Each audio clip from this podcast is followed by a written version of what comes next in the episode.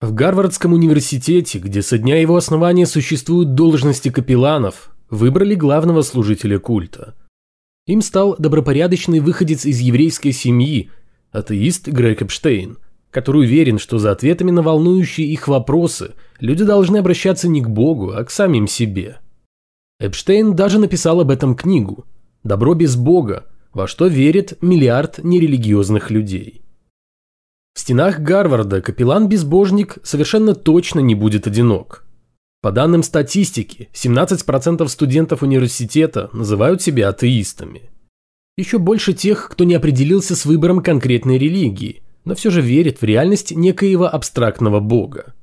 Чаще всего совсем не такого, какой представляет та или иная организованная религия. Это 324 выпуск атеистического дайджеста – Подкаста о том, что вера – дело личное, а не государственное, а атеизм – норма жизни.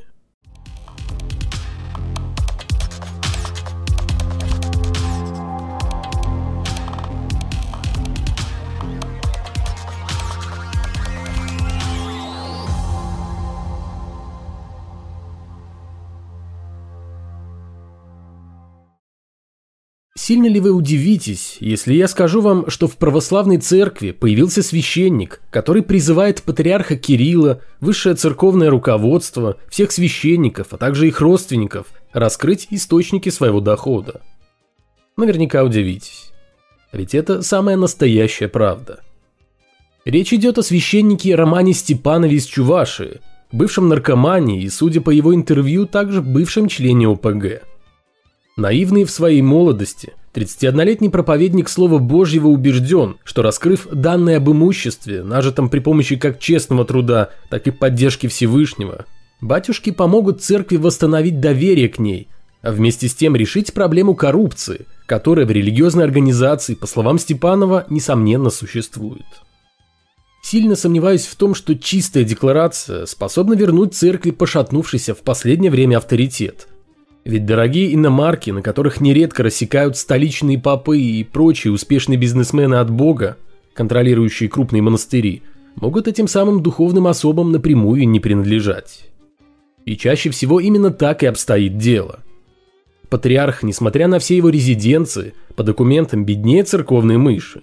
Квартиры принадлежат не ему, а родственникам, а в тайну возможных банковских счетов наверняка посвящены только сам патриарх и Господь, как вышестоящий начальник.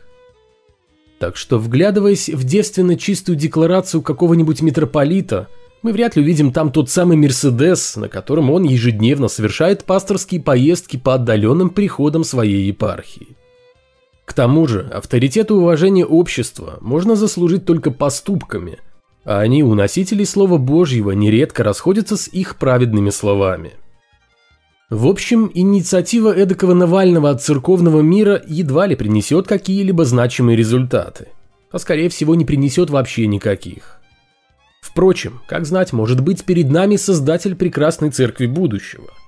Главное, чтобы священник Степанов не оказался примерно в том же положении, в каком оказался его светский единомышленник.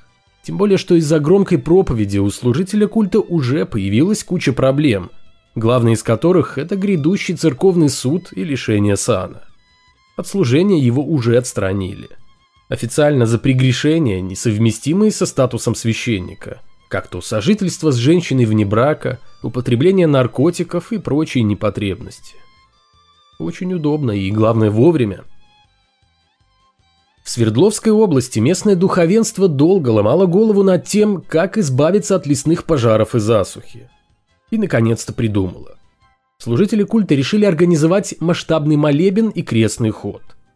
Именно они, убеждены представители РПЦ, помогут в конце концов достучаться до небесной вертикали с четкой иерархией, придуманной, правда, самими людьми. Около четырех лет назад в Ставропольском крае служители культа также с помощью специальных молебнов боролись с проливными дождями, затопившими федеральную трассу и несколько населенных пунктов. Ну вот поди пойми, то им дождь нужен, потому что пожары одолели, то наоборот дождь не нужен, потому что все вокруг затопило. Можно только поаплодировать труженикам небесной канцелярии, которые стойко переносят все лишения и капризы богоизбранных представителей человеческой расы. Но в этот раз батюшки твердо намерены просить Бога послать немножечко дождя до победного, пока пожары не прекратятся. Весьма хитрый ход, ведь пожары рано или поздно будут потушены, с молитвами или без них, что станет лишним поводом объявить о помощи, пришедшей прямиком от того, кого не существует. Хотя довольно странно, что Бог, который, как полагают верующие, отзывается на их молитвы, Бог всезнающий и вездесущий, выдерживает долгую театральную паузу и палец о палец не ударяет без нижайшей просьбы от своих рабов. Воображаемый Господь прекрасно знает о том, что происходит в мире. Что идут войны, что горят леса, происходят землетрясения, извергаются вулканы, а ураганы стирают с лица земли целые населенные пункты. Но не делает ничего, пока к нему с челобитной не обратятся люди. Да и то он чаще всего принимает нижайшие прошения через святых посредников, которых опять-таки ему навязали сами люди и которым поклоняются в виде икон причем больше и чаще, чем самому Создателю. В своей же Библии христиане могут найти критику язычества от самого пророка Исаии, которая сводилась к довольно странному и, скорее всего, малоубедительному для римлян аргументу. Он заключался в том, что язычники, дескать, поклоняются идолам, сделанным из дерева или железа, но не понимают, что перед ними не сами боги, которым они возносят молитвы, а просто дерево или железо. Причем, как писал Исаия, часть дерева человек сжигает в печи в качестве топлива, готовит еду, наедается досыта, а после из оставшегося обрубка мастерит статую божества и просит у нее спасения. Ирония кроется в том, что данная риторика вскоре стала неприятной и для самих христиан, которые, по примеру своих заклятых врагов-многобожников, опустились до создания икон из дерева – которым точно так же, а может быть даже с еще большей истовостью, возносили молитвы, прося заступничества. Теперь уже последователям Христа пришлось отвечать на критику своего же пророка. И еще более забавно то, что христиане, как и язычники, объясняли желание иметь перед собой материальные образы своих божеств или святых тем, что они на самом деле поклоняются не дереву, а визуальному образу Бога или святого, через который они устанавливают связь со Всевышним или святым, а то и концентрируют в нем божественную энергию. Тем временем в Британии, где христианство постепенно сдает свои позиции на фоне закрывающихся церквей, придумали, как использовать оказавшиеся ненужными неверующим нерелигиозной организации культовые сооружения. Теперь на Туманном Альбионе можно провести ночь в храме в качестве туриста – Идея сдавать в аренду пустующие храмы родилась в 2015 году в благотворительной организации, занимающейся сохранением церквей, имеющих историческую ценность. Деньги, которые платят туристы за ночлег в стенах бывшего Дома Божьего, идут на содержание этих самых бывших домов Божьих, не давая им разрушаться и исчезнуть с лица земли. На данный момент в Британии работают 14 подобных церковных кемпингов – и они, надо сказать, пользуются популярностью, которая во многом объясняется пандемией, из-за которой британцам стало сложно выезжать в другие страны. Хотя и не только. Публика, снимающая заброшенные церкви, довольно разношерстная. От семейных пар и любителей вечеринок, для которых ночной кутеж в стенах бывшего храма сродни экзотике, алкоголь здесь не запрещен, до преданных фанатов медитации, приходящих в церкви ради обретения душевного баланса – и любителей острых ощущений, поскольку интерьер культового сооружения и водящиеся под его сводами летучие мыши создают особую мистическую атмосферу.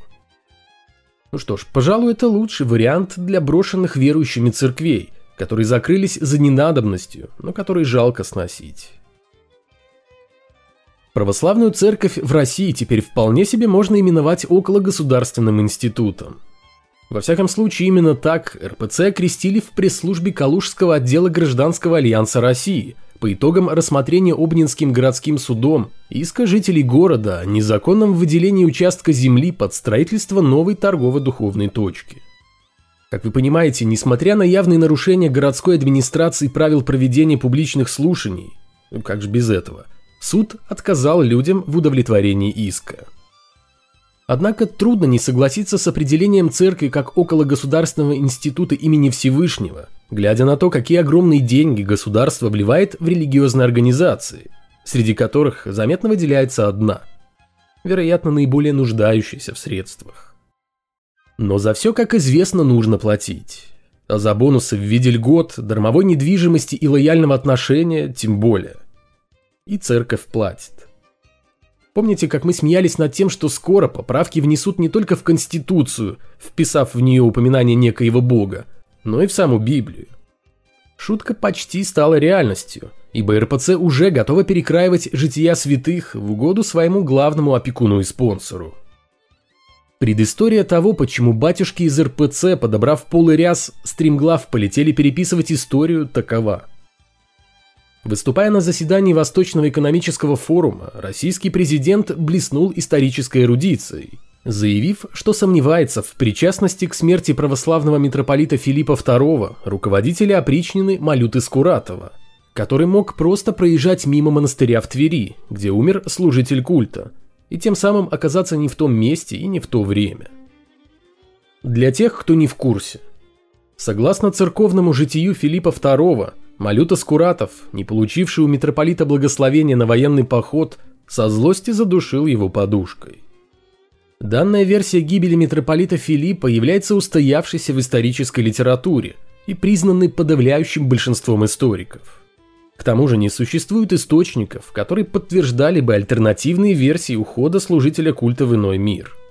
А обеление образа Ивана Грозного невероятно выгодно для определенных внутрицерковных кругов, проникшихся идеей царебожия. Реагируя на заявление главного историка страны, члена Синодальной комиссии по канонизации святых и межсоборного присутствия РПЦ протеерей Владислав Ципин, правда, не стал обещать ничего конкретного, но все же поспешил заявить, что в случае необходимости в церкви обязательно пересмотрит житие митрополита, ибо оно не является частью священного писания, а значит, его вполне себе можно редактировать. Да и Библию, не моргнув глазом, перекроят вдоль и поперек, если завтра выяснится, что Владимир Владимирович имеет свое особое президентское мнение относительно отдельных эпизодов божественных приключений, положенных на бумагу. Будьте уверены – Точно так же, если бы коммунистам, боровшимся с православной церковью как символом ненавистного им царизма, вдруг стало бы выгодно поддерживать религию, они бы это обязательно сделали. Нынешняя КПРФ, в лице ее главы Геннадия Зюганова, на присмыкание которого перед служителями культа невозможно смотреть, не испытывая чувства стыда, яркий тому пример. Перед очередными выборами Геннадий Андреевич вновь начал заигрывать с верующей публикой – заявив, что первым коммунистом задолго до всяких там Марксов, Энгельсов, тем более Лениных, был Иисус Христос. Тот самый плотник-иудей, возомнивший себя мессией и закончивший свои дни соответствующе. В эфире радио «Комсомольская правда» Зюганов сказал буквально следующее. Первым коммунистом на планете в новом летоисчислении был Иисус Христос. Положите проповедь Иисуса и рядом моральный кодекс коммунизма. Один в один – ахнете. Трогательную песню про отважного Христа-коммуниста глава КПРФ поет далеко не первый год.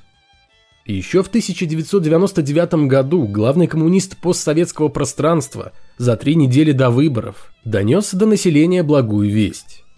Оказывается, Христос был самым что ни на есть настоящим коммунистом, которому стало обидно за страждущих, немощных, за больных, за слабых и сирых. Именно за это, по мнению Зюганова, Иисуса и распяли. В течение последующих 12 лет Геннадий Андреевич заметно подтянул свои знания религиозных мифов и в 2011 году шокировал публику еще больше, сообщив, что моральный кодекс строителей коммунизма был списан с Нагорной проповеди. Потом прошло еще пять лет, и Зюганов конкретизировал свою мысль касательно Христа-коммуниста, сообщив, что будь Иисус сейчас жив – он обязательно примкнул бы к Компартии и шел бы вместе с ними в одной колонне за мир труд май. Уже в этом году, комментируя ажиотаж вокруг своих высказываний о Христе-коммунисте, Зюганов уточнил, что коммунисты вообще-то всегда уважали и церковь, и православие. Ленин, дескать, завещал внимательно относиться к вере, Сталин с ней помирился, а антирелигиозная кампания Хрущева была ошибкой. Кроме того, Геннадий Андреевич назвал себя человеком православной культуры – который верит в дружбу, справедливость и трудовой народ. Примечательно, что в упомянутом в Суе Зюгановым моральном кодексе строителей коммунизма есть такой лозунг «Каждый за всех, все за одного».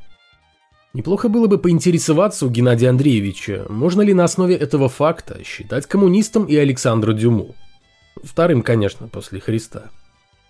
Тем не менее, очередное провозглашение Иисуса коммунистом вызвало в РПЦ легкое недоумение. В окологосударственном институте отметили, что негоже ставить в один ряд Бога и какие-либо политические учения. И вот здесь я полностью солидарен с мнением господ из привилегированной религиозной организации касательно Зюганова и сборища его единомышленников, готовых в борьбе за голоса избирателей сотрудничать и с Богом, и с чертом. Трудно согласиться с Геннадием Андреевичем, ведь если Христос и в самом деле был коммунистом, почему тогда не сказал своим ученикам, а те не записали в Библию такие слова? Молиться, молиться и еще раз молиться. Между тем, на Кипр в храм святого Лазаря Четверодневного привезли саркофаг с мощами самого святого Лазаря. Того самого, которого якобы воскресил Иисус – После этого библейского чуда, как гласит предание, Лазарь прожил еще лет 30, пока не умер окончательно и бесповоротно примерно в 63 году. В конце 9 века какой-то гениальной христианской душе пришла в голову мысль выкопать останки Лазаря как особо ценной реликвии, что и было сделано на радость верующим. Лазарь – уникальный святой, хотя бы потому, что у него имеется сразу две могилы. Первая та, из которой он был поднят самим Христом – а вторая на Кипре.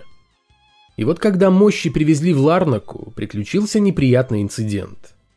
Одна паломница из России для чего-то решила залезть в саркофаг Лазаря и застряла в нем. Для того, чтобы достать ее практически из того света, понадобилась помощь сотрудников храма и других паломников. То ли женщина так усердно пыталась протолкнуть себя вглубь гроба, чтобы как следует зарядиться благодатью, а злую шутку с ней сыграл чересчур лишний вес – то ли, прости господи, была еще какая-то причина заставить мощи Лазаря потесниться. Не совсем понятно. Хотя, например, кто еще, кроме оконфузившейся туристки, может похвастаться тем, что возлежал бок о бок с самим Лазарем, причем в его же собственном гробу. То-то же. Со святым и в гробу рай.